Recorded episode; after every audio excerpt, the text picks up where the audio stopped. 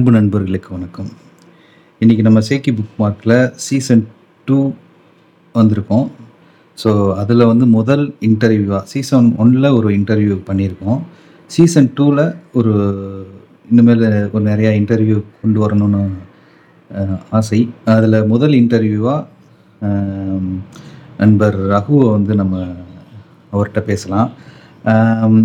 அவர் எனக்கு எப்படி அறிமுகம்னா, நான் ஹெச்சியில் ஒர்க் பண்ணிகிட்டு இருக்கும் பொழுது ஒரு மதுரை ஸ்லாங்கில் ஒரு பேச்சை கேட்குறேன்.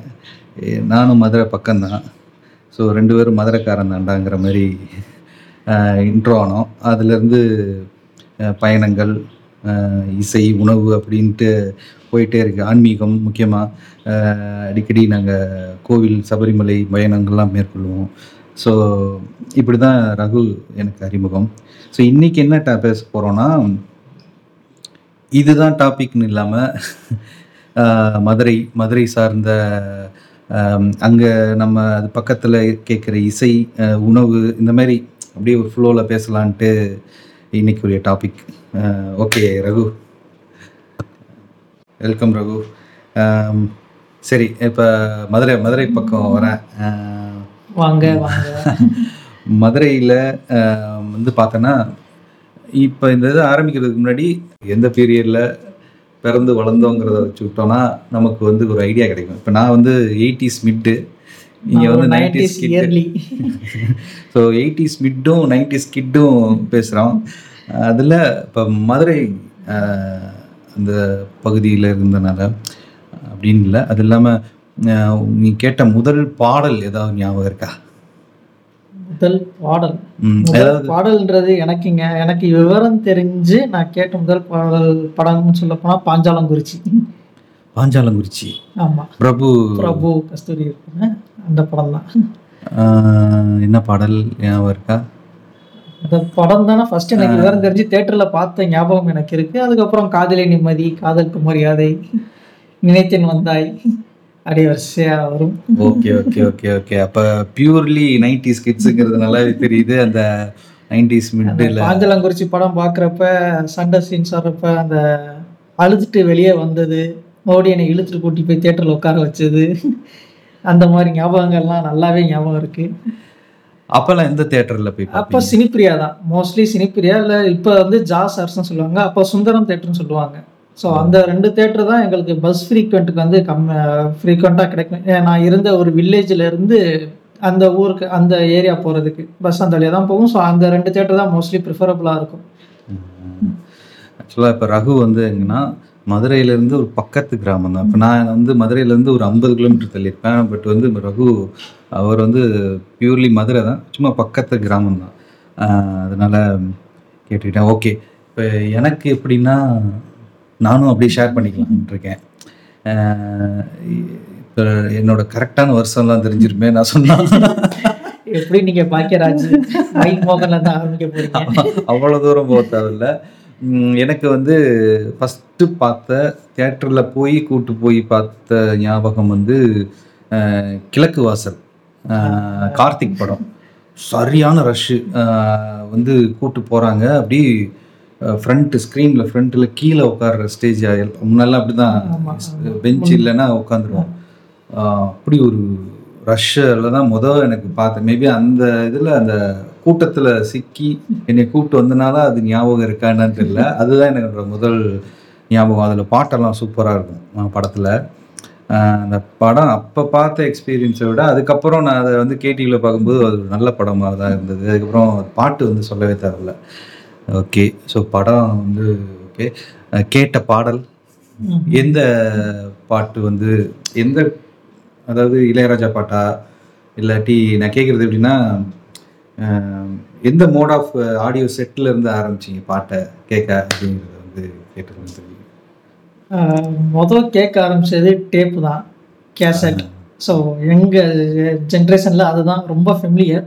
அது இல்லாமல் என்னோடய ரிலேட்டிவ்ஸ் வந்து கேசட் வந்து ரெக்கார்ட் பண்ணுற சிஸ்டம் அவங்க வீட்டில் வச்சுருந்தாங்க. ஒரு நாளைக்கு ஒரு தௌசண்ட்ஸ் ஆஃப் கேசட் வந்து அவங்க ரெக்கார்ட் பண்ணுவாங்க. ஒரு ஃப்ளோரே அதில் தான், அதில் ஒரு 5-6 பேர் வேலை பார்த்துட்டு இருப்பாங்க. ஸோ என்ன புதுப்படம் வந்தாலும் அந்த கேசட் ஒரிஜினல் வாங்கி இவங்க லோக்கல் பிராண்ட்ஸுக்கு வந்து ரெக்கார்ட் பண்ணி கொடுக்குறது. ஸோ நான் விளாட யூஸ் பண்ணதே அந்த கேசட் மேலே மூடி வைக்கிற அந்த பாக்ஸ் தான். ஸோ அதை வச்சு தான் நாங்கள் விளாடுவோம். எல்லா படம் ஸ்டிக்கர்ஸ் எனக்கு வந்துடும். ஸோ என்ன புது படம் வர்றதுனாலுமே எனக்கு முன்னாடி அந்த ஸ்டிக்கர்ஸ் என் கையில் இருக்கும். ஸோ அதையே நான் ஸ்கூலில் போய் காட்டுவேன், அடுத்து இந்த படம் தான் விஜய்க்கு வருது, அடுத்து இந்த படம் தான் அஜித்துக்கு வருது சொல்லி. அப்போவே அந்த இதை ஸ்டார்ட் பண்ணாலும் நான் எல்லா பாட்டும் எங்கள் வீட்டில் கேட்டுக்கிட்டே தான் இருக்கும். ஏன்னா ஒரு ஃப்ளோர் ஃபுல்லாமே கேசட்ஸ் ரெக்கார்டிங் தான். அந்த சவுண்டு அந்த போடுறது, அதை சரி பண்ணுறதுக்கான அந்த ஸ்க்ரூ டிரைவர்ஸ் எல்லாமே எங்கள் வீட்டில் எல்லாம் எப்போயுமே ரெடியாக இருக்கும். ஃபிலிம் எது ஆயிடுச்சுன்னா அதை நானே சரி பண்ணிடுவேன். சரி பண்ணி டேப்பில் போட்டு ரன் பண்ணி பார்ப்பேன், ஓடிடுச்சா ஓகே, திருப்பி போட்டால் இன்னொரு படம் ஓடும், நேராக போட்டால் இன்னொரு படம் பாட்டு ஓடும். ஸோ 5 பாட்டு வச்சாலும் 2 படம் பாட்டு நான் கேட்டு முடிச்சிருவேன். Okay okay okay. ஆமாம், எனக்கும் கேசட் தான். வினைல் கிளரேஞ்சுக்கு போக வேணாம், அவங்கள இது கிடையாது, கேசட்டு தான் நானும் கேட்டிருக்கேன். எனக்கு வந்து டிடிகே கேசட்டுன்னு சொல்லி வரும் தெரியுமா, லோக்கலாக நம்ம வந்து எம்டி கேசட்டாக இருக்கும். அதில் வந்து 60, 19 வரும். 60னா ஒரு 10 பாட்டு வரும், 90னா 15, அந்த ஒரு கெப்பாசிட்டி இன்க்ரீஸ் ஆகும். அதில் கேட்ட தான் எனக்கு அறிமுகம், அதுலேருந்து தான் அறிமுகம். அதில் எப்படின்னா முன்னாடி நோட் பண்ணிட்டு போவோம்.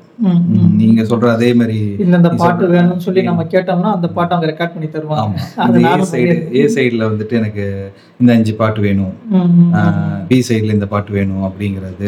எனக்கு எந்த படத்தில் பாட்டு அறிமுகம்னா, எனக்கு வந்து காக்கி சட்டை இருக்குல்ல, கமல் பாட்டு, மோகன் ஹிட்ஸு. அப்போ வந்து எங்கள் மாமா ஒருத்தர் வந்து காலேஜ் படிச்சுட்டு இருந்தார், எங்கள் வீட்டில் தான் இருந்தார்.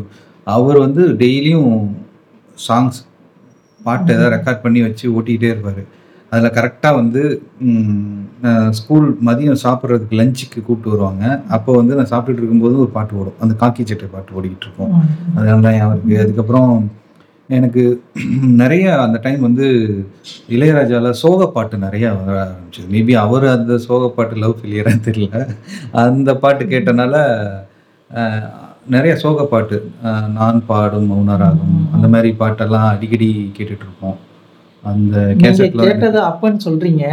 நான் ஸ்கூல் முடிக்கிறப்போ 2009, 10 அது வரைக்குமே நான் அந்த பாட்டு தான் கேட்டுக்கிட்டு இருந்தேன், இளையராஜாவோட லவ் ஃபெயிலியர் பாட்டு. ஏன்னா நான் வர்றது மினி பஸ், அந்த டிக்கெட் கொடுக்குற ஒரு 2K கிட்ட. இப்போ நான் ரீசெண்டாக போனப்போ கூட 2K கிட்ட தான் இருக்கான். ஆனால் இன்னும் அவன் அந்த இளையராஜா பழைய பாட்டை தான் கேட்டுக்கிட்டு இருக்கான். அவன் இன்னும் இளையராஜாலேருந்து A.R. ரஹ்மான் வரணும், தேவா வரணும், வித்யாசாகர் தாண்டனும். இவன் எப்போ அனிருத்துக்கு வந்து லவ் ஃபெயிலியர் பாட்டு கேட்பான்றது தெரியாது. இன்னும் வரைக்கும் மினி பஸ்ஸில் இளையராஜா பாட்டு மிஞ்சி போனால் A.R. ரஹ்மானோட லவ் ஃபெயிலியர் பாட்டோ இல்லை வித்யாசாகரோட லவ் ஃபெயிலியர் பாட்டோ தான் வந்துக்கிட்டு இருக்கு. இப்போவும் நீங்கள் போனால் கேட்கலாம். இல்லை, இது வந்து ஆச்சரியம் என்னன்னா, நான் கேட்கும்போது அதுக்கு முன்னாடி ஒரு 10 வருஷத்துக்கு முன்னாடி வந்த பாட்டு தான் அப்போ கேட்டுக்கிட்டு இருக்கோம். 5, 6 வருஷம், 10 வருஷம் அந்த மாதிரி இருக்கும். இப்பயும் நீங்க மாதிரி இப்பயும் அதான் ஓடிட்டு இருக்கு. அது என்னன்னா, இப்போ ஜென்ரேஷன் கண்டக்டர் ஆகிறவங்க சின்ன பசங்க தான் இருக்காங்க. ஆனால் வந்து இளையராஜா சாங் மேக்சிமம் வந்து ஒரு லேட்டஸ்ட் பாட்டாக வர்றதுன்னா இந்த இமான் சாங்ஸ் வேணா ஓடும். கொஞ்சம் லேட்டஸ்டாக போனால் எஸ்ஏ ராஜகுமார் ஓடும், சிற்பியோட பாட்டுகள் ஓடும். ஆமாம், அந்த மாதிரி தான். ஆமாம், சிற்பி பாட்டுகள் நல்லா இருக்கும். ஏன்னா தேவால வந்து லவ் ஃபெயிலியர் பாட்டு குறிப்பிட்டு சொல்ல முடியாது, எல்லாமே கானாவாக தான் இருக்கும். அவர் படத்தில் லவ் ஃபெயிலியர்னால அது கானாவை கொண்டு போயிருப்பாருல. ஆமாம், அப்போ வந்து மேக்சிமம் இளையராஜா, அதுக்கப்புறம் வந்து எஸ்ஏ ராஜகுமார், அதுக்கப்புறம் சிற்பி, இன்னொருத்தர் இருப்பாரு பரத்வாஜ் வந்தார் கொஞ்ச நாள். வித்யாசாகர் பாட்டும் வரும். வித்யாசாகரை விட மேக்சிமம் இவர் தான், இளையராஜா அண்டு எஸ்ஏ ராஜ்குமார் பாட்டு இதெல்லாம் வரும்.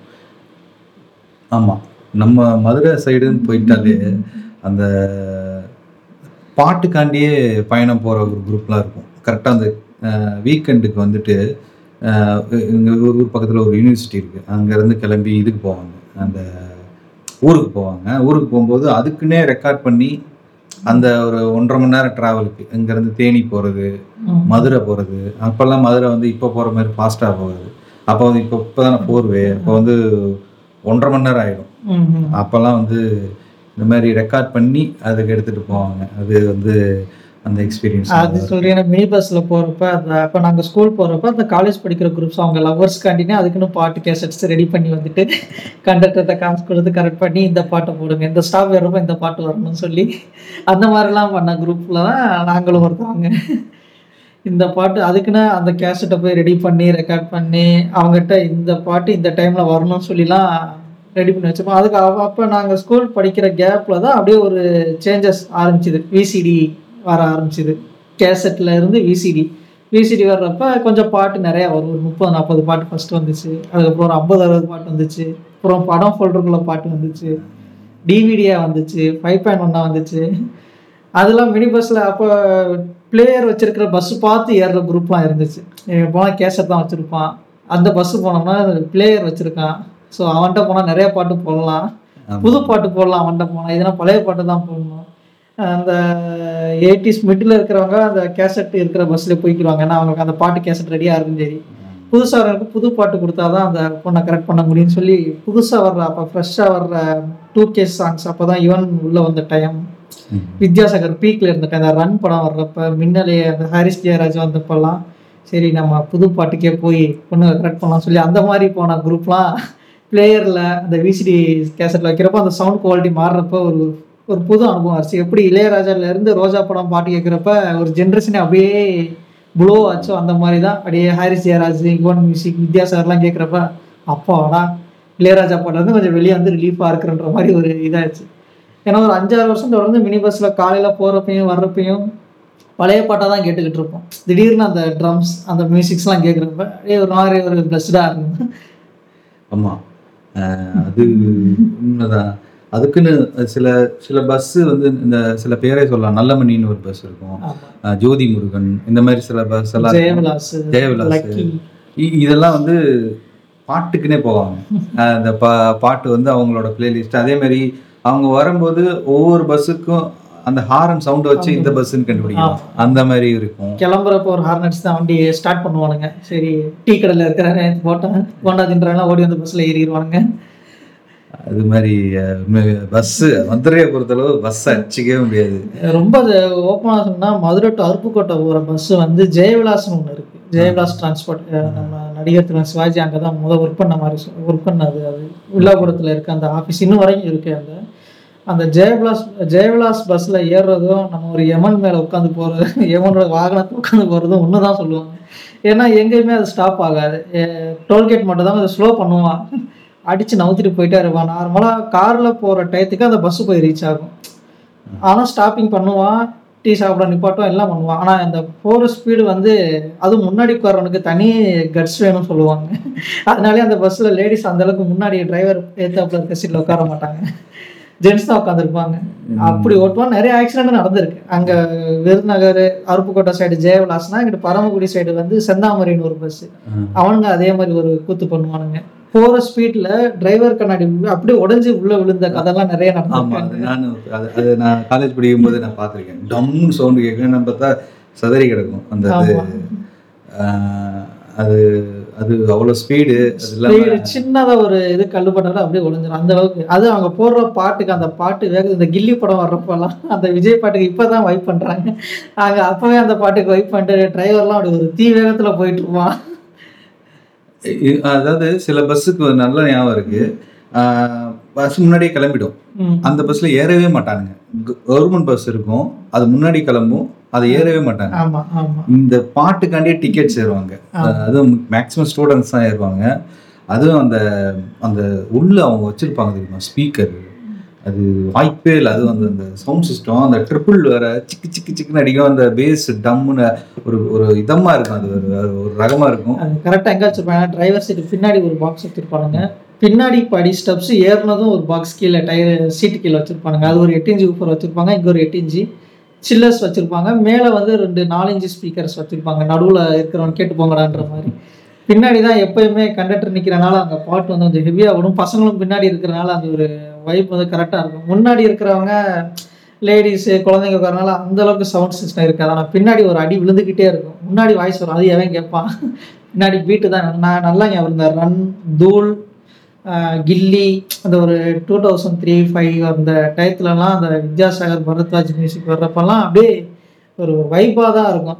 அந்த அப்படி போடு சாங் சரி, திருடா திருடி படம் வர்றப்ப, இந்த காதல் கொண்டேன், அந்த லவ் ஃபெயிலியர் சாங் காதல் கொண்டேன் பாட்டு வர்றப்பெல்லாம் அப்படியே வேணும்னே ரிப்பீட்டடாக போட்டுக்கிட்டு இருப்பானுங்க. ஏன்னா விசிடி பிளேயரில் ஒரு பட்டன் ஆகுனா ப்ரீவியஸ் சாங் போயிடும், கேசட்னா அதை சுத்த வைக்கணும், அந்த டைம் ஆகணும்ல. ஸோ அதுக்குன்னே இந்த விசிடி பிளேயருக்கு பஸ்ஸாக ஏறி டக்குன்னு ப்ரீவியஸ் சாங்ஸ் போட்டு மோடி அதே பாட்டு ரிப்பீட்டடாக கேட்டு அந்த லவ் வந்து காட்டுவாங்களாம் அந்த பொண்ணுகிட்ட, அரே ஏண்டா அப்படி பண்றீங்க எங்களை வச்சுக்கிட்டுன்ற மாதிரி தான் இருக்கும். இல்லை அதோட அவங்க போடுற சாங்ஸ்லாம் அந்த டைமிங்க்கு ஏற்ற மாதிரி போடுவாங்க. நீங்கள் காலையில் ஏர்லியர் 5 மணி ஃபஸ்ட்டு பஸ்ஸில் ஏறும் போது அருமையான அந்த சீர்காழி பாட்டை போட்டு விட்டு எம்எஸ் இவர் சவுந்தரராஜ் முருகன் டிஎம்எஸ் பாட்டை போட்டு அப்படி ஒரு இதமாக இருக்கும். அதுவே வந்து அந்த காலையில் ஒரு 10 மணிக்கு வரும்பொழுது பார்த்தீங்கன்னா அந்த ஒரு ஃபாஸ்ட் பீட்டான சாங்ஸ் எல்லாமே இருக்கும். மதியத்துக்கிட்ட வரும்போதெல்லாம் நடுவில் குத்து சாங்லாம் ஓடிக்கிட்டுருக்கும்.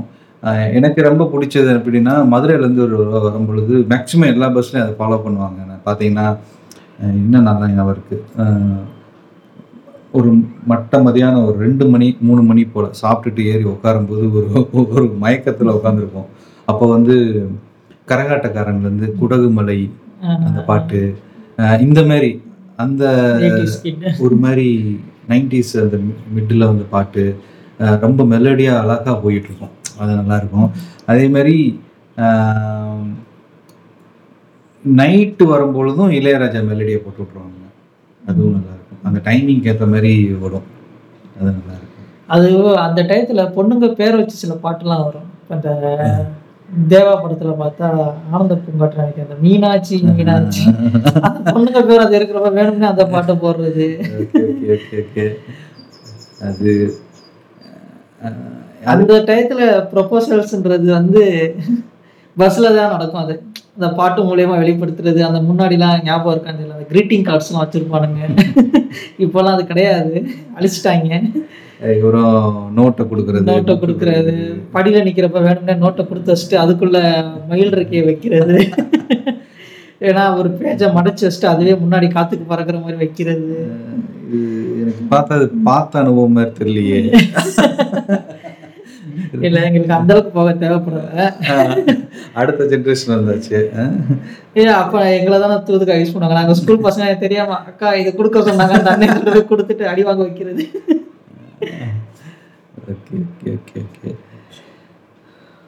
அதே மாதிரி நிறைய பாட்டுக்கு வந்து நிறைய மியூசிக் டைரக்டர்ஸ் யாருன்னே தெரியாம நம்ம கேட்டிருப்போம். நம்ம ஒண்ணு நினைச்சிருப்போம், பார்த்தா அவர் வேற ஆளா இருந்திருப்பாரு.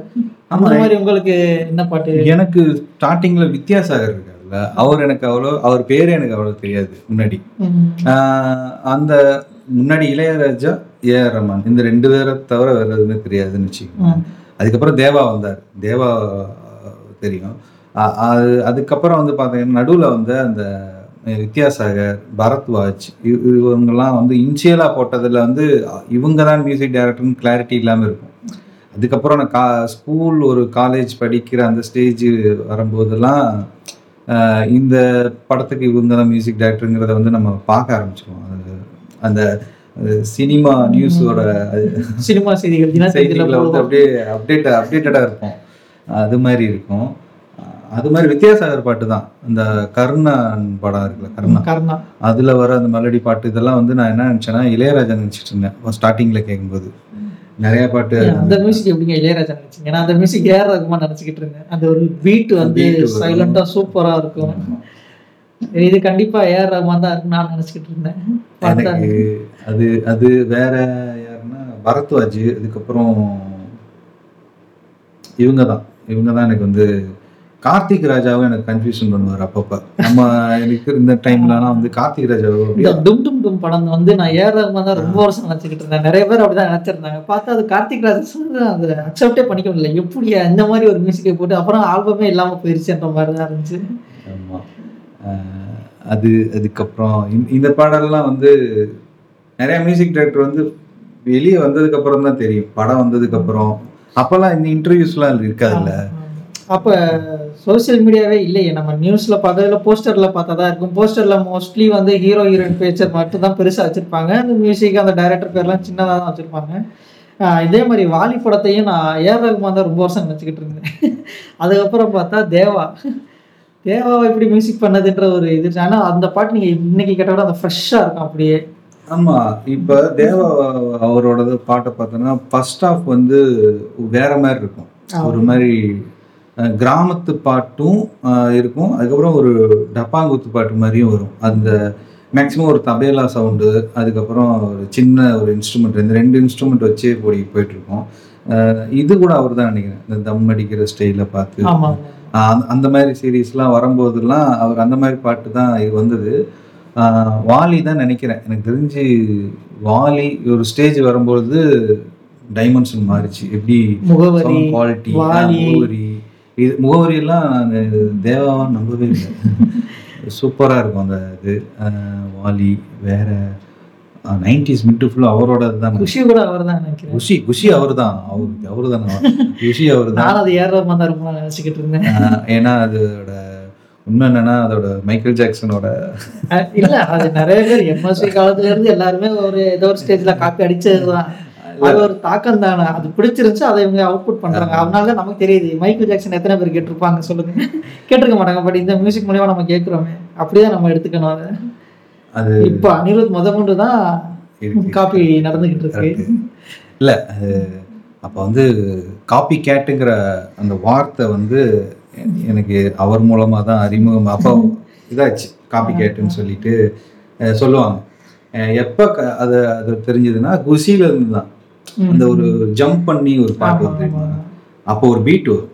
அது வந்து அப்படியே மைக்கேல் ஜாக்சன் த்ரில்லரா டேஞ்சரஸ் சம்திங் ஒரு ஆல்பம் வரும், டேஞ்சரஸ்ன்னு சொல்லிட்டு ஒரு இது ஒரு ஆல்பம் வரும். அந்த மாதிரி அதுலேருந்து எடுத்த மாதிரி இருக்கும். அது நல்ல அனுபவம். சரி, வேற நம்ம வந்து கேசட்டை பற்றி பார்த்துட்டோம், சீடியை பற்றி பார்த்தாச்சு. இப்போ இதோட அவைலபிலிட்டிலாம் மதுரையில் எந்த பக்கம் கிடைக்கும்? இப்போ நான் எங்களுக்கு வந்து இப்போ சிடி கேசட்லாம் வந்துட்டு அவங்கவுங்க ஊர்லேயே வந்து ஒரு கடை இருக்கும், ரெக்கார்டிங் சென்டர்னு இருக்கும், அங்கே போய் ரெக்கார்ட் பண்ணிப்போம். அதுக்கடுத்து சிடின்னு வரும்பொழுது அதுக்குன்னு ஒரு ஏரியா இருக்கும். மதுரை எடுத்தோம்னா பாண்டி பஜார் சொல்லுவாங்க, மதுரை பெரியார் பஸ் ஸ்டாண்ட் பக்கத்துலேயே இருக்கு. அதை உள்ள போனா ரயில்வே ஸ்டேஷன் போயிடலாம். அது ஒன்று. பட் மோஸ்ட்லி மக்கள் ப்ரிஃபர் பண்றது மீனாட்சி பஜார் தான். ஏன்னா அங்கதான் நிறைய கடைகள் இருக்கு. நீங்க சும்மா நடந்து போனாலே இழுத்து பிடிச்சி ரெண்டு கேஸ்ல கையில திணிச்சு விட்டுருவாங்க. அந்த அளவுக்கு அங்கே கூட்டம் இருக்கும். கூட்டன்றதை விட அவ்வளோ அவைலபிலிட்டி அங்கே இருக்கும். எல்லா கேசட்டும் நீங்க என்ன வகையான கேசட் கேட்டாலும் சரி அங்கே இன்னும் வரைக்கும் கிடைக்கும். ஐ மீன் சிடி கேசட் சொல்கிறேன், சிடி டிவிடி கேசட்ஸ்லாம் சொல்கிறேன். 5.1 ஒரிஜினல் வேணும்னு சொன்னால் கூட அவங்க இன்னும் வச்சுருப்பானுங்க. இன்னும் நிறைய கடைகள், ஆந்தட்டிக்கான பழைய கடைகள், பழைய ஆளுங்கள்லாம் இன்னும் இருக்கானுங்க. இன்னும் கேஸாக இருக்குது. இப்போ ரீசெண்டாக நான் அந்த ஒரு ஃபோன் கேஸ் மாற்ற போனப்போ கூட இன்னும் வரைக்கும் இந்த பார்வை ஒன்றை போதுமே, ரோஜா கூட்டம், இந்த group of set of 5.1s அந்த கேசட்ஸ்லாம் வச்சு உட்காந்துருக்கான் ஒருத்தன். இது இன்னும் வாங்கி கேட்டுக்கிட்டு இருக்கீங்கன்ற மாதிரி தான் நமக்கு தோணும். பட் அதுக்குன்னு ஒரு தனி ஆளுங்கள்லாம் இருக்காங்க. பார்வை ஒன்றை போதுமே வந்து பாட்டு வாய்ப்பே இல்லை. இப்பயும் அந்த அழகான பூவுக்கும் அந்த பாட்டு வரும்போது அந்த பீட் வந்து தனியாக கேட்கணும், அருமையாக இருக்கும் அந்த பாட்டு. இப்போ அந்த சவுண்ட் பார் 5.1 7.1 முன்னாடிலாம் நம்ம அந்த மண்பானையில் அந்த ஸ்பீக்கர் ஊஃபர்லாம் வச்சுட்டு சில்லர்ஸ் வந்து தனியாக தொங்க விட்டுருவோம். ரெண்டு சைடு இப்போ வீட்டுக்கு 10x16 இருக்குன்னா ரெண்டு கார்னர்லேயும் ஒரு ஊஃபர் வச்சுட்டு நடுவில் டிவி கீழே வந்து ஒரு ஸ்பீக்கர் வச்சுருப்பேன் நான். ஊஃபர் தான் பீட் உள்ளே இருக்கும், ஸ்பீக்கர் வாய்ஸ் நல்லா இருக்குன்னு சொல்லி டிவி கீழே ஒரு 6" ஸ்பீக்கர், ரெண்டு சைடு ஊஃபர், ரெண்டு ஆப்போசிட் டைமென்ஷனில் ஊஃபர் வச்சுட்டு சில்லர்ஸ் வந்து அந்த டிவி மேலே வச்சுருப்பான். சில்லுன்னு இங்கே முன்னாடி கேட்கும், கீழே வாய்ஸ் கேட்கும், ரெண்டு சைடு ஊஃபரில் பீட் கேட்கும்.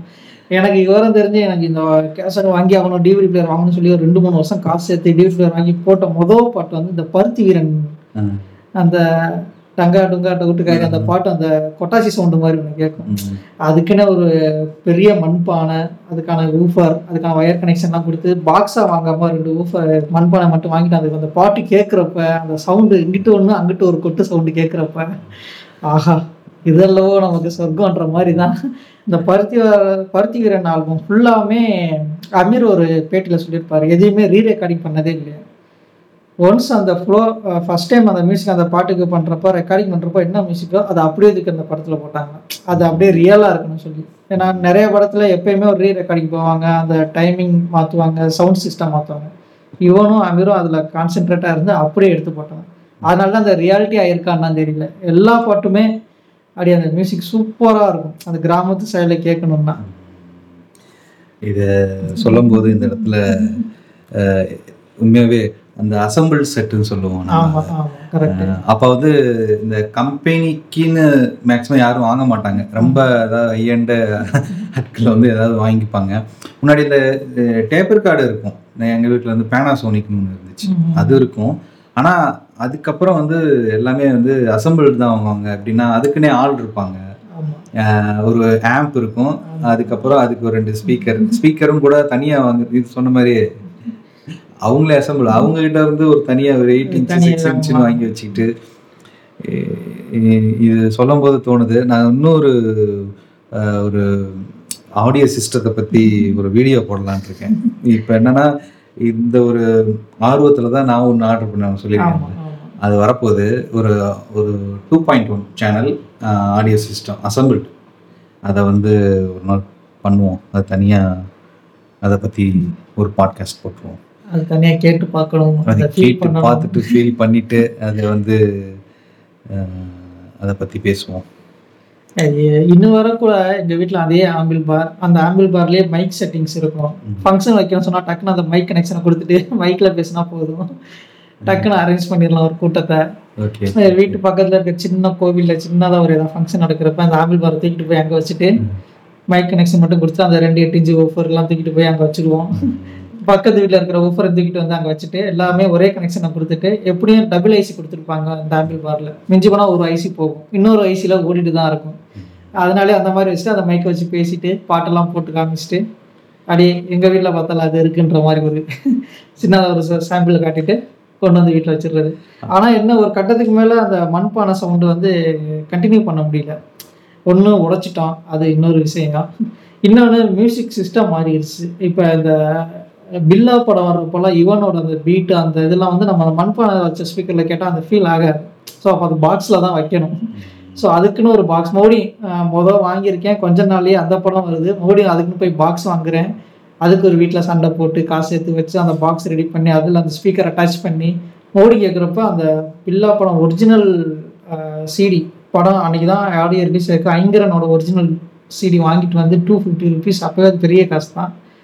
அதை கேட்குறப்போ அந்த தீம் கேட்குறப்போ தான் நான் போய் சொல்கிறேன், பில்லா படம் வந்திருக்கு, தீம் மியூசிக் சூப்பராக இருக்கிறான். அப்போ தீம்னே அது தெரியாது எங்களுக்கு, அது ஒரு மியூசிக் வருது, பில்லா பில்லா மட்டும்தான் அது சொல்லுது, அது செம்மையாக இருக்கடா கேட்க கேட்குன்னு. அது என்ன இருக்க போகுது என்ன, நான் இப்போ ஆடியோ சிஸ்டம் எல்லாரும் இதில் கேட்பாங்க, மிஞ்சி போனால் டிவியில் கேட்பானுங்க, இல்லை டிவிடி பிளேயர் வச்சுருக்கவன் கேட்பான், இல்லாட்டி மினி பஸ்ஸில் பாட்டு ரொம்ப கேட்குறதான். நம்ம அந்த மாதிரி ஹெட்செட் போடுற மாதிரி ஃபோன்ஸோ ஐபாடோ எதுவுமே அந்தளவுக்கு எவன்ட்டும் இருக்காது. சரி என்னமோ சொல்லிக்கிட்டு இருக்கான், நாங்கள் அப்படியே விட்டுட்டோம். தேட்டரில் போய் பார்க்குறப்போ அந்த மியூசிக்கு அந்த சீன்ஸுக்கும் அந்த அப்போ தான் அந்த தீம்ன்றது எவ்வளோ ஒரு படத்துக்கு எவ்வளோ கோரான ஒரு விஷயன்றதே பில்லா அப்புறம் தான் சொல்லலாம். நீங்கள் யார்கிட்ட கேட்டாலும் தீம் மியூசிக்னு ஒன்று சொன்னால் மொதல் பாட்சா சொல்லுவாங்க, அந்த தீம் மாதிரி வராது சொல்லுவாங்க. எனக்கு தெரிஞ்சு பாட்சா அப்புறம் பார்த்தா பில்லா தான் சொல்ல முடியும்.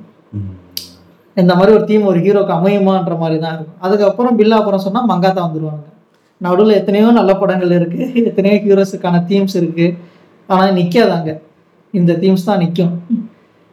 அப்படிதான். ஓகே, இப்போ வந்து காலேஜ் உள்ளே வரும்போது நமக்குன்னு ஒரு அப்போ தான் வந்து சொல்லப்போனால் அந்த சாங்ஸை வந்து ரொம்ப விரும்பி கேட்குற நேரம்னே சொல்லலாம், அதை அப்படியே ரொம்ப கலெக்ஷன் பண்ணுற நேரம்னு சொல்லலாம். அப்போ வரும்போது எந்த மியூசிக் டைரக்டர் இரால என்றாயிருந்தேங்கிறத தெரிஞ்சு, அது கரெக்டாக சொன்னால் ஜி வி பிரகாஷ். அந்த டயத்தில் 1001 படம் வர்றப்போவே வர்றப்போ தான் எனக்கு ரொம்ப ஜி வி பிரகாஷோட மியூசிக் எப்படி இருக்குன்னு சொல்லி தெரியும். மெலடியாகவும் இருக்கும், அட் சேம் டைம் கொஞ்சம் பீட் சாங்ஸ்னால அவராதான் இருக்கும். நல்லா அவருக்கு 1001 படம் போகிறப்போ அந்த படம் டிக்கெட் கிடைக்காம அதுக்கப்புறம் தமிழ் படம் 2 போயிட்டேன். தமிழ் படம் வந்தப்போ அது 1001 வந்து ஒரு 20 days 30 days ஆயிடுச்சு. அதுக்கப்புறம் சரி அந்த படம் போனால் டிக்கெட் இல்லை, ரெங்கடா போகிறோம் கேட்குறப்ப தமிழ் படம் நல்லாயிருக்கும். அன்றைக்கி தான் அது ரிலீஸ் ஆயிருக்கு. ஆக்சுவலாக என்ன ஒரு படம் வந்து காமெடி படம், சரி சும்மா போய் பார்ப்போம்னு சொல்லிட்டு அங்கே போனது தான் உண்மையிலே சொன்னால் நான் பார்த்த படங்கள்லேயே ரொம்ப என்ஜாய் பண்ணியிருப்பேன். உள்ளே போகிறோம், ஆல்ரெடி கத்திக்கிட்டு இருக்கானுங்க, எது கத்துறாங்கன்னே தெரியல, சீட்டு இல்லை, முன்னாடி ஒரு 2 row மட்டும்தான் இருக்குது. சரி உட்காந்து அந்த கரெக்டாக அந்த நம்ம போய் உட்கார்ந்த நேரம் அந்த தமிழ் படத்தோட ஃபஸ்ட்டு பாட்டு ஸ்டார்ட் ஆகுது. பச்சை பச்சை மஞ்ச தமிழை நான்டா. பின்னாடி எந்திரிச்சு பார்க்குறேன், 100 பேர் உட்கார்ற தேட்டரில் 80 பேர் காலேஜ் ஸ்டூடெண்ட்ஸ் தான், எல்லோரும் எந்திரிச்சு ஆடிக்கிட்டு இருக்கானுங்க. எதுக்கு ஆடுறான் எனக்கு தெரியல. நாங்களும் எந்திரிச்சு ஆடிக்கிட்டு இருக்கோம், முன்னாடி வந்து ஆடுறானுங்க. அந்த பாட்டு ஓகா ஓகோன்னு ஓடுது. அதுக்கப்புறம் படம் பாட்டு முடியுது, உட்காரம் பார்க்குறோம். படம் ஃபுல்லாக காமெடி, தியேட்டர் ஃபுல்லாக அந்த வைப்புலேயே. அப்பா நல்ல வேளை நம்ம ஆயிரத்தில் ஒருவன் போகலைன்னு நினச்சிட்டு இருந்தோம். ஏன்னா அப்போ சீடியில் தானே மோஸ்ட்லி படம் பார்ப்போம். அது பார்க்குறப்ப ஒரு படம் ஒரு மாதிரி போகுது. ஏன்னா அப்போ இருந்த அந்த மைண்ட் செட்டுக்கு அந்த படம் வந்து அடாப்ட் பண்ணிக்க முடியல. ஃபர்ஸ்ட் ஆஃப் நல்லா போகுச்சு பரபரன்னு, செகண்ட் ஆஃப் என்ன இப்போ இழுத்துக்கிட்டு இருக்காங்கன்ற மாதிரி தான் இருந்துச்சு. அது அந்த மாதிரி இருக்கிறப்ப ஜி பிரகாஷ். ஆனால் அந்த மியூசிக் வந்து ரொம்ப பிடிக்கும். அந்த பார்த்திபன் கட்டுறப்போ அந்த தீம் மியூசிக்ஸ்லாம் அப்போ ஒரு இன்டர்வியூவில் சொல்லியிருப்பார். ராஜஸ்தான் போய் அந்த உடஞ்ச வீடுங்கள்லாம் அந்த ஷூட் பண்ண இதுதான். அப்போ அங்கே கலெக்ட்ஸ் பண்ண மியூசிக்ஸோட மியூசிக் இன்ஸ்ட்ருமெண்ட்ஸ்லாம் கலெக்ட் பண்ணி அந்த மியூசிக் போட்டு தான் அந்த பாட்டெலாம் இது பண்ணான்னு சொல்லி ஒரு இன்டர்வியூவில் சொன்னதை நான் பார்த்துருக்கேன். அதே மாதிரி தான் அந்த காளை படம் வர்றப்போ ரொம்ப வருஷமாக நான் அதை வந்து யுவன் தான் நினச்சிக்கிறேன். ஏன்னா அப்போ வந்து சிம்பு யுவன் காம்போ தான் எல்லா படத்துலையும் இருக்கும். சிம்புக்கு காளை படம் ஆடியோ ஃபஸ்ட்டு கேட்குறப்பெல்லாம் சரி சிம்புவோட அடுத்த படம் ஓகே யுவன் தான் இருப்பாப்புல, வேறு யாரும் இருந்துட போகிறான்னு சொல்லிட்டு தான் ரொம்ப வருஷம் நினச்சிக்கிட்டேன். அதுக்கப்புறம் பார்த்தா அந்த ஜிவி பிரகாஷ் நம்பவே முடியல. அந்த காளை தீம், அந்த ஆம்புலன்ஸ் சவுண்டோட ஸ்டார்ட் பண்ணுறது, அந்த பீட் எல்லாமே அவ்வளோ எனர்ஜெட்டிக்காக இருக்கும். இப்போ நீங்கள் நைட் ட்ரைவ் கார் ஓட்டுறப்போ தூக்கம் வருதுன்னா லைட்டாக அந்த பாட்டை போட்டு விட்டால் போதும். ஆனால் யாரும் தூங்க முடியாது, எல்லாருமே எந்திரிச்சிருவாங்க. அந்த மாதிரி தான் இருக்கும் அந்த பாட்டெல்லாம். கில்லி அப்புறம் அந்த ஒரு வைப் மெட்டீரியல் சொல்லலாம் இப்போல்லாம். அது அதுவும் குட்டி பிசாசே பாட்டும் அந்த அதே படத்தில் வர குட்டி பிசாசே அந்த அந்த பாட்டில் வர அந்த டான்ஸ் மூமெண்ட்டுக்காண்டி அதை பார்த்துக்கிட்டு இருந்தோம். அதுக்கப்புறம் ஆடியோவில் நம்ம ஹெட்செட் போட்டு கேட்குறப்ப அந்த ஆடியோக்குன்னே ஒருத்தான பாட்டு தான் அதெல்லாம் சொல்லப்போனால் காலை படத்தில். ஸோ ஜிவி பிரகாஷ் டைமில் உள்ளே என்ட்ரு ஆகிருக்கீங்க காலேஜ் டைம் மேக்ஸிமம். ஆமாம், அந்த டைம் அதிகமாக வந்தது. நான் உள்ளே வரும்போது காதல் கொண்டேன் வந்தது அப்படின்னா பார்த்துக்கேன். யுவன் பீக்கு அப்படியே கொடுத்து வைத்தவர்கள் சொல்லலாம். அடுத்தடுத்து யுவன் தான். அப்போ அந்த டைமில் ரஹ்மான் சாங் வந்து பார்த்தீங்கன்னா நியூ வந்தது. அவர் தான் எப்பயாவது தானே அப்போ போட ஆரம்பித்தார். அதுக்கப்புறம் யுவன் தான் மேக்ஸிமம். யுவனும் ஹாரிஸ் இந்த பக்கம் வேட்டையாடு விளையாடு அன்னியன்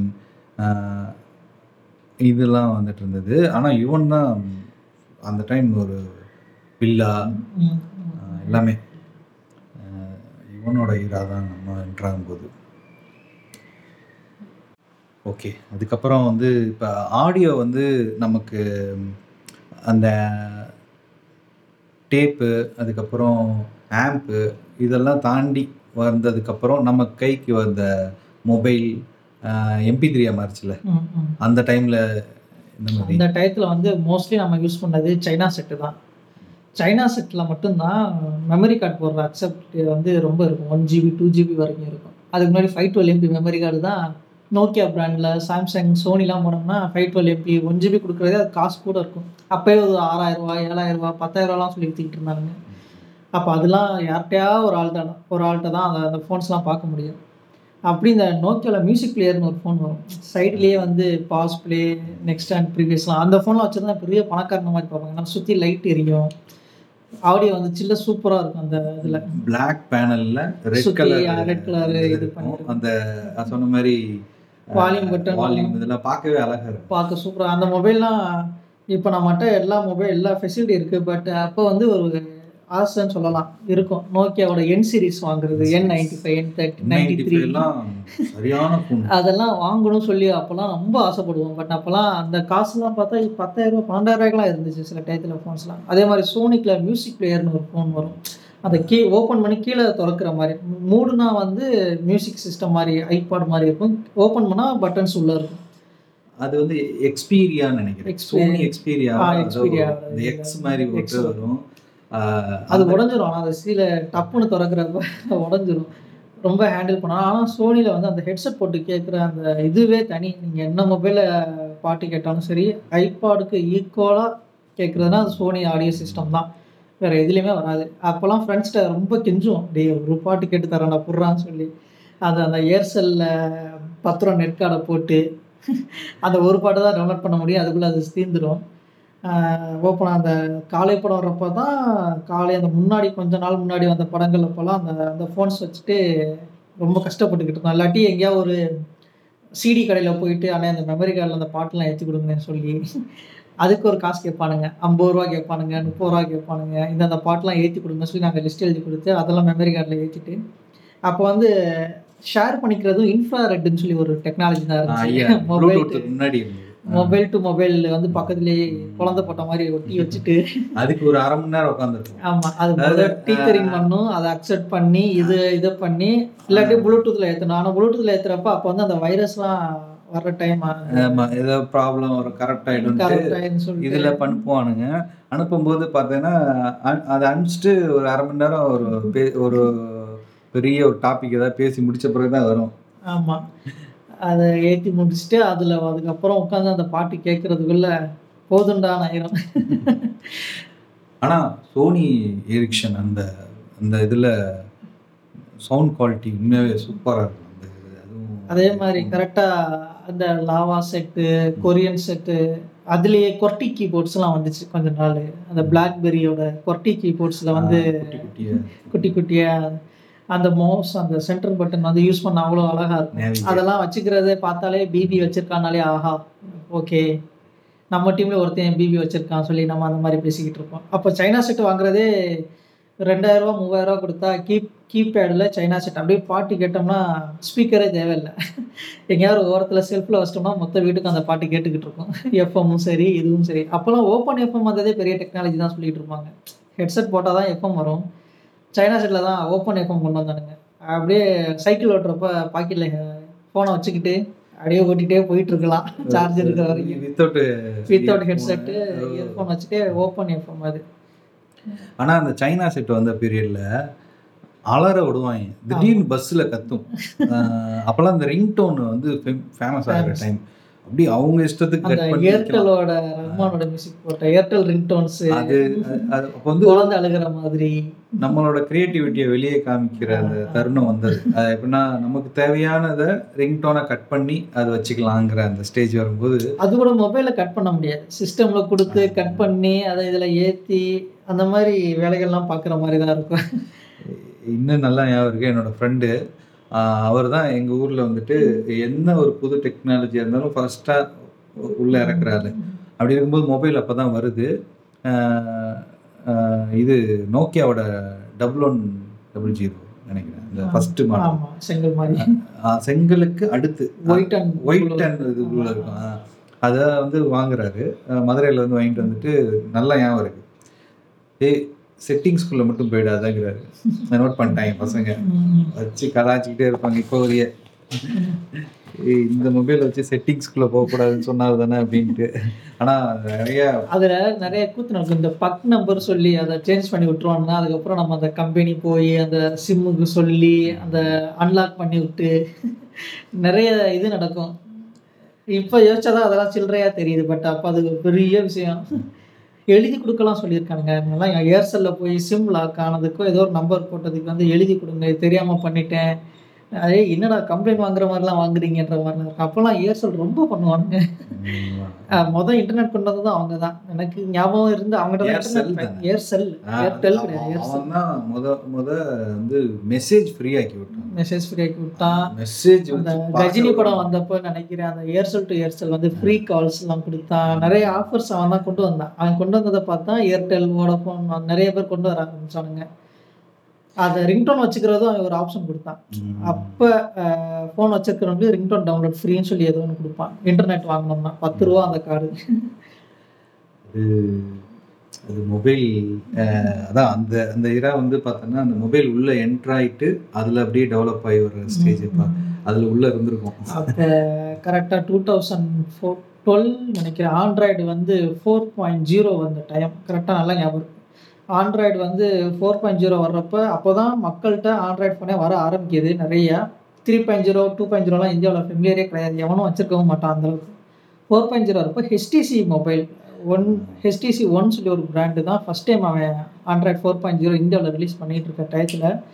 அப்போ நான் சொல்ல 2011 எண்டு அந்த டயத்தில் அந்த மொபைல் வந்து 18,000 ரூபா. ஹெச்டிசி அப்போ பெரிய பிராண்டு, இந்தியாவிலையும் கொஞ்சம் நல்ல பெரிய பிராண்டு, யூஎஸில் இன்னொரு நல்ல பிராண்டு. அந்த பிராண்ட் அந்த ஃபோன் வாங்கணும்னு சொல்லி என் ஃப்ரெண்டு ஒரு 6 மாதம் அந்த ஃபோனை பற்றியே பார்த்து அதில் தான் ஒரு மோஷன் கொண்டு வந்துருந்தாங்க. ரன்னிங்கில் இருக்கிற ஒரு ஆப்ஜெக்டை நீங்கள் கிளிக் பண்ணாலுமே அது அப்படியே நிற்கிற மாதிரி இருக்கும். மற்றதுலாம் தான் ரொம்ப இதுவாக இருக்கும். அப்போ அந்த மொபைல் ஒரு இது. அதே மாதிரி கீழே பாட்டம் வந்து கொஞ்சம் மேலே தூக்கி இருக்கும். அது ஏன்னு கேட்டால் ஸ்பீக்கர் அங்கே கொடுத்துருப்பான். நீங்கள் நார்மலாக ஃப்ளாட்டாக ஃபோன் வச்சா கூட அந்த பாட்டம் மட்டும் லைட்டாக ஒரு தூக்கி இருக்கும். ஸோ அந்த கீழே அந்த கேப்பில் அந்த மியூசிக் சிஸ்டம் வந்து சூப்பராக கேட்கும். அப்படியே ஒரு கிளாஸியாக ப்ரீமியமாக இருக்கும் அந்த HTC One மொபைல். அதை வாங்குறப்ப ஒரு ஆஃபர் வந்துச்சு. எப்படின்னா பீட்ஸ் ஆடியோன்னு சொல்லி ஒரு பிராண்ட் இருக்குது, ஹெட்செட்டோட பிராண்டு பீட்ஸ் ஆடியோ. அது வந்து ஒரு பெரிய பிராண்டு. இப்போ வந்து பாப் சிங்கர் டாக்டர் ட்ரீம் சொல்லி ஒருத்தர் தான் அந்த பிராண்டை வந்து ஓன் பண்ணிட்டாரு. அந்த பிராண்டோட ஹெட்செட் வந்து முன்னாடி HTCக்கு வந்து கொடுப்பாங்க. இப்போ நம்ம நோக்கியா சாம்சங் அப்படி சாம்சங் ஹெட்செட்டு கூட கொடுக்குற மொபைலோட அந்த மாதிரி HTCக்கு பீட்ஸ் ஆடியோ பிராண்டு கொடுப்பான். அவன் அந்த பீட்ஸ் ஆடியோ வச்சு கேட்குறப்ப சூப்பராக இருந்துச்சு. அப்போ வந்து சாம்சங்கில் வந்து அந்த ஒயிட் ஒரு சைடு லென்த்தான ஹெட்செட்டும் இன்னொரு சைடு கம்மியான லென்த்தையும் கொடுத்துக்கிட்டு இருந்தான் சாம்சங்கில். ஆனால் இவன் வந்து ரெண்டுமே ஒரே லென்த்தில் இருக்கும். கீழே வந்து பாஸ் ப்ளே பட்டன்ஸ்லாம் இருக்கும். அவன் HTC வாங்கி ஒரு 6 months 8 months ஒர்க் யூஸ் பண்ணுறதை பார்த்துட்டு ஆண்ட்ராய்டு சூப்பராக இருக்கே. ஏன்னா அப்போ சாம்சங் வந்து டைசனும் ஏதோ ஒரு ஆண்ட்ராய்டு தான், அந்த OS தான் ஓடிக்கிட்டு இருந்துச்சு சாம்சங் டச் ஃபோன்லாம். ஆண்ட்ராய்டு நல்லா இருக்கே, அவள் ஆண்ட்ராய்டு ஃபெமிலியர் ஆகிட்டே வர்றப்போ சரி HTC வாங்குவோம் நம்மளும் சொல்லி நானும் போய் HTC தான் வாங்கினேன். அந்த HTC டிசையர்ஸின்னு வாங்குறப்ப அந்த மாடல் வாங்குறப்ப தான் இது கொடுத்தான், அந்த ஹெட்செட் கொடுத்தான் பீட்ஸ் ஆடியோ. வச்சு கேட்டு பார்க்குறப்போ என்ன பாட்டு கேட்கும், நிறைய பாட்டு கேட்டு பார்த்தா எதுலேயும் ஒரு சாட்டிஸ்ஃபைட் ஆகும். அப்புறம் அந்த போக்கிரி படத்தில் ஓப்பனிங் சாங் வரும், அந்த ஹெட்செட்டை போட்டு நான் கேட்குறப்போ தான் ஒரு பஸ்ஸில் போகிறப்போ ஒரு கேட்குறப்போ தான் தெரிஞ்சு அந்த குவாலிட்டி எப்படி. அதுக்கப்புறம் நிறைய ஹெட்செட்ஸ் வாங்கிட்டேன். ஆனால் இன்னும் வரைக்கும் அந்த பீட்ஸ் ஆடியோ கிடைக்கல. நான் பஜார்லேயும் போய் கேட்டு பார்த்துட்டேன். அந்த பழைய மாடல்லாம் இப்போ வருது. ஏன்னா அந்த ஹெட்செட் எனக்கு ஒரு 8 வருஷம் உழைச்சிச்சு. அதனால் எனக்கு ஹெட்செட்டோட தேவையே எனக்கு படலை. அந்த ஹெட்செட் மழையில் பெஞ்சு அது போனதுக்கப்புறம் தான் சாம்சங் யூஸ் பண்ண ஆரம்பித்தேன், JBL யூஸ் பண்ணேன், ஸ்னைசர் யூஸ் பண்ணேன். ஆனால் இன்னும் வரைக்கும் அந்த ஒரு குவாலிட்டி வந்து இதில் கிடைக்கல. ஆனால் இப்போ நான் போய் கேட்க ஒரு 3 வருஷமாகவே நான் நிறைய இடத்துல விசாரிச்சிட்டேன், பீட்ஸ் ஆடியோ வர்றதில்லை. சரி ஆன்லைனில் பார்க்கணும்னா அந்த பாப் சிங்கர் இது பண்ணனால ஸ்டார்டிங் ப்ரைஸே 10,000 8,000 12,000 அந்த குவாலிட்டியாக மாறிடுச்சு. இந்த நார்மல் மொபைல் போடுற பின் ஹெட்செட் இப்போ வர்றதில்லை. பூம் ஹெட்செட்டு, வயர்லெஸ் ஹெட்செட் தான் இப்போ அவன் ரிலீஸ் பண்ணிகிட்ருக்கானுங்க. பட் அது வந்து காஸ்ட் நம்மளால் அஃபோர்டபுளாக இல்லை. ஆனால் உண்மையாக சொல்லப்போனால் நிறைய பேருக்கு தெரியாது அந்த பீட்ஸ் ஆடியோ பிராண்டோட ஹெட்செட்டு. பட் அதில் கேட்டோம்னா எப்படி நம்ம ஆப்பிளோட ஹெட்செட்டும் சோனியோட ஹெட்செட்டும் குவாலிட்டியாக சொல்கிறோமோ அதுக்கு ஈக்குவலாக பீட்ஸ் ஆடியோ இருக்கும். அந்த லோகோவே அவ்வளோ நல்லாயிருக்கும். எனக்கு வந்து அதே தான் HTC வைல்ட் ஃபயர்னு சொல்லிட்டு சூப்பர் சீஸ், அதுதான் ஃபர்ஸ்ட் டைம் ஆண்ட்ராய்டு வாங்குறேன். அதில் தான் கேமரா வந்து ஃப்ளாஷோட வந்துச்சு. Wild fire X, fire S ரொம்ப காம்பாக்டாக இருக்கும். ஃபர்ஸ்ட் டைம் வந்து அதுக்கு முன்னாடி வந்து இந்த டிஸ்பிளேலேயே நம்ம டச் இருக்கும்ல, அது அந்த அளவுக்கு இருக்காது. முன்னாடி வந்ததெல்லாம் மோட்டோரில் விட்டுட்டு இருந்தாங்க. அதுக்கப்புறம் HTCயில் வந்து செம்ம சென்சிட்டிவாக இருக்கும், நல்லா இருக்கும். ரொம்ப நாள் இருந்தது, காம்பாக்டாக இருந்தது, அது ரொம்ப ஹிட்டு. HTCயில் கேமரா நல்லா இருக்கும். முன்னாடி வந்த சீரீஸில் சோனிக்கு அப்புறம் HTC தான் கேமரா நல்லா இருக்கும். சாம்சங் நோக்கியாலாம் கேமரா அந்த அளவுக்கு இருக்காது. HTC நல்லா தான் இருந்துச்சு. 2015-16 அப்புறம் அப்படியே டவுன் ஆயிடுச்சு. ஆமாம், அப்படியே இது பண்ணிட்டாங்க. அதுக்கப்புறம் சாம்சங் மோட்டோலா Moto E ஒன்று வந்தது, 10,000 சரியான ஹிட்டு. அதுக்கப்புறம் அப்படியே இப்போல்லாம் இங்கே 3 மாதத்துக்கு ஒரு மாடல் MI வந்துச்சோ, அதுக்கப்புறம் பெரிய பிராண்டில் வந்து ஏதோ பிராண்ட் வந்து அந்த குவாலிட்டி இல்லை. ஆனால் நிறைய பார்த்தேன்னு சொன்ன மாதிரி நல்ல ஒரு சவுண்ட் சிஸ்டத்தில் வந்து கேட்கும்போது உண்மையாகவே அந்த சாங்ஸில் இருக்கிற லேயர், மல்டிபிள் லேயர் வந்து கேட்டிருக்கும். அந்த மாதிரி அது மாதிரி ஒரு ஆடியோ சிஸ்டம் வந்து இப்போ வந்து கிடைக்குது. ரொம்ப காஸ்ட்லியாக இருக்குதுன்னு நினைக்கிறேன். எனக்கு ரொம்ப ஆசை அந்த வினைலில் வந்து அந்த மாதிரி குவாலிட்டி வரும்னு சொல்லுவாங்க. இல்லைன்னா நல்ல இப்போ MP3 மாற்றுறதுலேயே அந்த ஹெட்ஸ் வந்து இந்த ஃப்ரீக்குவன்சி இதெல்லாம் வந்து அதிக இதில் இருந்ததுன்னா ஒரு நல்ல ஒரு சவுண்ட் சிஸ்டத்தில் ஹெட்ஃபோனில் கேட்டால் நம்ம இத்தனை வருஷம் கேட்ட அந்த பாட்டு வந்து அதுக்கு பின்னாடி இந்த லேயர்லேயும் ஒரு சவுண்ட் இருக்குங்கிறத ஃபீல் பண்ண முடியும். அது நேற்று நான் ஒரு பாட்டு கேட்க, நான் ரொம்ப வருஷம் அந்த பாட்டை கேட்டிருக்கேன். மொழி படத்தில் காற்றின் மொழி அந்த பாட்டு வந்து நான் எத்தனை தடவை கேட்டிருப்போம். அது நேற்று நைட் கொஞ்சம் ஒர்க்கில் போகிறப்ப ஹெட்செட் போட்டு கேட்குறப்ப தான் அதில் பல்ராம் சொல்லி அவர் தான் அது பண்ணியிருப்பாங்க அந்த பாட்டு. பட் அந்த மியூசிக்கும் அதோட வாய்ஸும் இவ்வளோ டெப்த்தாக இருக்கான்றதே அப்போ தான் தெரிஞ்சு. இப்போ தான் அதே ரீசெண்டாக அந்த பரத்வாஜ் ரங்கராஜன் சொல்லியிருப்பார் இன்டர்வியூவில், நம்ம வந்து பாட்டு கேட்குறதுன்றது வந்து ஒரு செகண்ட்ரியாக தான் வச்சுருப்போம். ஒரு ட்ரைவ் பண்ணுறப்போ பாட்டு கேட்போம், ஒரு வேலை பண்ணுறப்போ பாட்டு கேட்போம், ஒரு வேலை பார்த்துட்டே பாட்டு கேட்போம், எப்போயுமே ஒரு பாட்டு அப்படி தான் கேட்போம். பட் அதை நம்ம ரியலைஸே பண்ண மாட்டோம். எப்போ நம்ம ஒரு பாட்டை நல்லா ஃபீல் பண்ண முடியும்னா, ராத்திரியில் சத்தமே இல்லாத ஒரு இடத்துல, மொட்டை மாடியிலையோ இல்லை நம்ம பெட்ரூம்லேயோ சத்தமே இல்லாதப்போ ஒரு ஹெட்செட் போட்டோ இல்லை ஒரு நார்மலாக ஒரு ஆடியோ ஒரு ரேடியோ அந்த மாதிரி வச்சுட்டு நம்ம கேட்குறப்ப தான் அந்த பாட்டுக்கு எவ்வளோ மியூசிக்ஸ் உள்ளே இருக்குது, எவ்வளோ லேயர்ஸ் இருக்குது, அந்த வாய்ஸ் மாடுலேஷன் எப்படி இருக்குது, எங்கள் இடத்துல ஹை பீச் ஆகுது, எங்கே லோ பீச் ஆகுது, அது அப்போ தான் நம்ம ஃபீல் பண்ண முடியும் சொல்லி அந்த இன்டர்வியூ நான் கேட்டு முடிச்சுட்டு தான் இந்த மொழி பாட்டை வந்து சும்மா ஒரு ஜென்ரலாக தான் கேட்க அப்படியே பாட்காஸ்ட்டில் போட்டு கேட்டுக்கிட்டப்போ தான் அவர் சொன்னதை அதை ரியலைஸ் பண்ண முடிஞ்சு. ஓகே, நம்ம இந்த பாட்டை தேர்ந்தெடுக்க கேட்டிருக்கோம், இந்த ஃபீலே வந்ததில்லை, இப்போ தான் தெரியும். அதே மாதிரி இந்த மதராசப்பட்டினம்ல அந்த லவ் பாட்டு, அந்த ஜி பிரகாஷோட மியூசிக் தான் அது. அந்த பாட்டு கேட்குறப்பையும் நல்லா இருந்துச்சு. நம்ம தான் இவ்வளோ நாள் இப்படி கேட்டுக்கிட்டு இருக்கோம். நம்ம என்ன தான் காரில் வந்து ஆடியோ குவாலிட்டி நல்லதாக வச்சுருந்தாலுமே நம்ம கார் ட்ரைவ் பண்ணுற மென்டாலிட்டியில் தான் ஒன்று உட்காந்துருப்போம், இல்லை பக்கத்தில் உட்கார்கிட்ட பேசிக்கிட்டு இருந்திருப்போம், இல்லை எங்கேயா வேடிக்கை பார்த்துட்டு தான் பாட்டு கேட்டுக்கிட்டு இருப்போம். நம்ம பாட்டு கேட்கணும்னு சொல்லி உட்கார்றது வந்து இந்த மாதிரி ஒரு அதுக்குன்னு டைம் ஸ்பெண்ட் பண்ணி கேட்டால் இன்னும் கொஞ்சம் பெட்டராக ஃபீல் ஆகலாம். அது ஒரு பூஸ்டப் தான் பாட்டு கேட்குறதுன்றது, ஒரு ஒர்க் பண்ணுறப்ப டயர்ட் ஆகாமல் இருக்கிறது எல்லாத்துக்கும். பட் நல்லா ரியலைஸ் பண்ணணும்னா தனியாக அதுக்குன்னே டைம் ஸ்பெண்ட் பண்ணாதான், புக்ஸ் படிக்கிற மாதிரி அதுக்கு டைம் ஸ்பெண்ட் பண்ணணும். இளையராஜா மியூசிக்லேயும் அந்த மாதிரி மேஜிக்ஸ் நிறைய இருக்குது. பட்டு நிறைய இது இப்போ சொல்ல முடியல. இப்போ வந்து என்ன தெரியல, மேக்ஸிமம் அந்த பாட்டு வந்து இந்த இடத்துல அதை சொல்லி ஆகணும். நம்ம வந்து பார்த்திங்கன்னா அந்த காலேஜ் படிக்கிற வரைய முடிச்சுட்டு வர வரைய அந்த சாங்ஸ் நிறையா கேட்டிருப்போம். ஒரு ஸ்டேஜுக்கு அப்புறம் என்ன ஆச்சுன்னா, எனக்கு பர்சனலாக வந்து சாங்ஸ் கேட்குறது கம்மியாயிடுச்சு. மேபி என்னோடய ஒர்க்குனாலையா, இல்லை என்னோடய வயதின் இதனாலையா, மனநிலை மாறிடுச்சா அப்படின்னு தெரியல. ஆனால் ஒன்று வந்து ரீசன் வந்து மேபி அப்போ கேட்ட அந்த அளவான குவாலிட்டியான மெலடி வந்து இப்போ வராதனாலையா என்னன்னு தெரியல. இப்போ நல்லா பார்த்தோன்னா என்ன சாங்ஸ் வருதுன்னே தெரியல. முன்னெல்லாம் தெரியும் நமக்கு இது வரப்போகுது, இந்த பாட்டு படம் வருது, இந்த படத்துக்கு பாட்டுக்கு வெயிட் பண்ணுவோம். ஆனால் இப்போ அந்த மாதிரி வரல, வெறும் ஒரு ஒரு சாங்ஸாக வர்றாங்க, எப்போ என்ன வருதுன்னே தெரிய மாட்டேங்குது ஒன்று. அதனால அதுக்கப்புறம் எனக்கு பெரிய ரெஃபரன்ஸாக இருந்தது, அதுக்கப்புறம் அந்த பாட்டு கேட்கணுங்கிற தோணுனது வந்து இவர் பாட்டுக்காரன் அந்த பாட்காஸ்டில் வந்து அவரோட கேட்கும்போது பார்த்தா நிறையா பாட்டு. அதுக்கப்புறம் திரும்ப ரீவிசிட் பண்ணி போய் அதை கேட்கணும் அப்படிங்கிறலாம் தோணுச்சு. அது நல்லா இருந்துச்சு. அவருக்கு இந்த இடத்துல தேங்க்ஸ் சொல்லணும். ஸோ இந்த பதிவை வந்து எப்படி எடுத்துக்கலான்னா, இங்கே சிட்டிலேயோ இல்லாட்டி நல்ல ஒரு ஃபெசிலிட்டி இருக்கிற இடத்துலையோ ஒருத்தவங்க அவங்க வளர்ந்து வராங்கன்னா அவங்களோட வாழ்வியலுக்கு இந்த மாதிரி இசையை கேட்டு வர்றதுங்கிறது வேற ஒரு மாதிரி இருக்கும். ஆனால் இந்த இதில் வந்து மேக்சிமம் எல்லாருமே நம்ம ரூரல் ஏரியாவில் இருந்தோம். ரூரல் ஏரியாவிலேருந்து வரும்பொழுது எந்த மாதிரி ஆடியோ சிஸ்டத்தெலாம் கேட்டு வந்தோம், ஸோ நம்மளோட அந்த வாழ்வியல் முறை, அந்த இடத்துல இசை எப்படி நமக்கு அந்த பரிணாமம் அடைஞ்சது, எந்த மாதிரி அந்த பீரியடில் என்னென்ன மாதிரி மியூசிக் டேரக்டர்லாம் பார்த்தோம் கேட்டோம் அப்படிங்கிறதுலாம் இந்த டிஸ்கஷன் அமைஞ்சிருக்கு. நல்லாயிருக்கு.